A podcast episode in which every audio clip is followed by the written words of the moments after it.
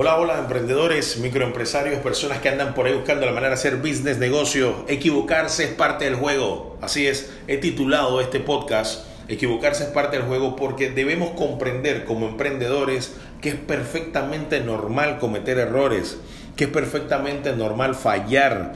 Si vivimos encerrados en el miedo a fallar, en el miedo a equivocarnos, por cierto, abro paréntesis, eso será tema de otro podcast cuando hablaré de los miedos.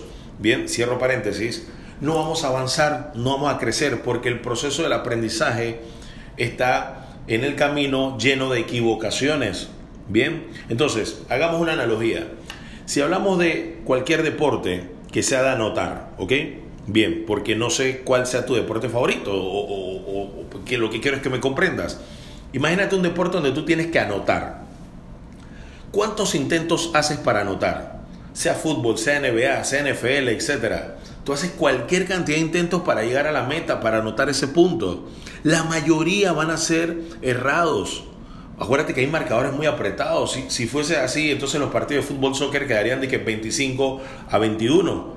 Porque tuviste 25 oportunidades en el partido y las 25 las convertiste, o tuviste 30 y de las 30 convertiste 25. No te me pierdas, sigue la línea, escúchame. Bien, la mayoría de las veces te vas a equivocar, vas a fallar porque lo estás intentando, pero no puedes rendirte, no puedes tirar la toalla, porque equivocarse es parte del juego. Pero ¿qué pasa cuando una de esas ocasiones te sale bien? Cuando hiciste, hiciste bien el quiebre, hiciste la jugada, te acercaste a la zona de anotación y logras anotar, lo celebras, lo disfrutas, lo compartes y todo el mundo te lo aplaude. Y quizás esa anotación es la que te da la victoria versus tu equipo rival, hablando deportivamente. Ahora, hablando del emprendimiento, esa victoria es la que te trajo ese cliente que por algo motivo después, que es otro tema de podcast, cuando hablemos de fidelizar clientes, resulta que ha sido o se va a convertir en un cliente maravilloso. Pero si tú hubieras, te hubieses rendido, no hubieses seguido intentándolo porque tienes miedo de equivocarte y no comprendes que equivocarse es parte del juego, entonces vas a estar estancado. Bien, viene el segundo episodio donde te explico entonces cómo sacar ganancia a las equivocaciones.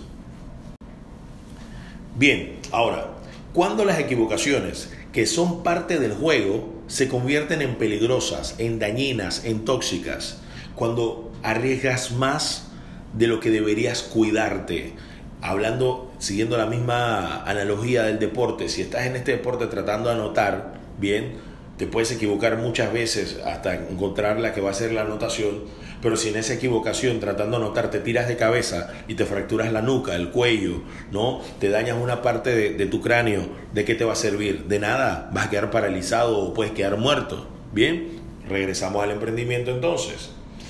¿De qué te sirve?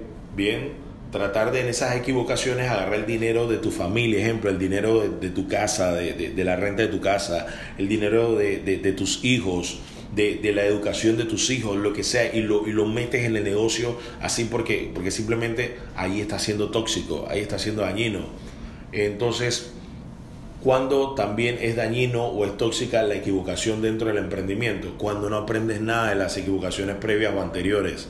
Si te vas a equivocar, para no aprender nada, entonces se convierten en dañinas o en tóxicas. Hagamos, hablemos de, con un ejemplo. Si tú vendes productos, digamos que son productos de colores y tú te has dado cuenta que el azul no tiene mucha salida, eh, que el amarillo es mejor, ejemplo, y se vende, se vende eh, más, es más demandado por las personas, entonces cuando haces el próximo pedido pide más azul que amarillo. O sea, si ya te diste cuenta que ¿Me entiendes? ¿No? Esa es una equivocación. ¿Qué estás haciendo? Pero digamos que se te fue la onda. Bien, se te fue la onda. Y vuelve y te pasa. Te diste cuenta que efectivamente el azul no tiene salida y el amarillo es el que sí tiene salida. Viene una tercera ocasión y pides rojo, pides amarillo y pides el azul por, en la misma cantidad que el amarillo y el rojo. No, te sigues equivocando de una forma distinta, pero te sigues equivocando. Tienes que pedir menos del azul y un poco más del amarillo o un poco más del rojo, que son los que más salida tienen. Entonces, cuando no aprendes de tus equivocaciones, que son parte del juego, entonces se convierten en tóxicas o en dañinas. Amigo emprendedor, puedes echar hacia adelante, puedes motivarte, puedes eh, luchar por construir tus sueños. Eso es válido. Equivocarse es parte del juego, pero siempre teniendo en cuenta de evitar que esas equivocaciones se conviertan en tóxicas o en dañinas para tu emprendimiento. Así que lucha, no te rindas jamás y recuerda, ponle todo siempre en mano de Dios y se hará su voluntad y te deseo los mejores éxitos con tu emprendimiento. Amigo emprendedor, microempresario o persona que ande por ahí buscando la manera de hacer business o negocio. Soy Jesús Chucho Barrios. Chao, hasta la próxima.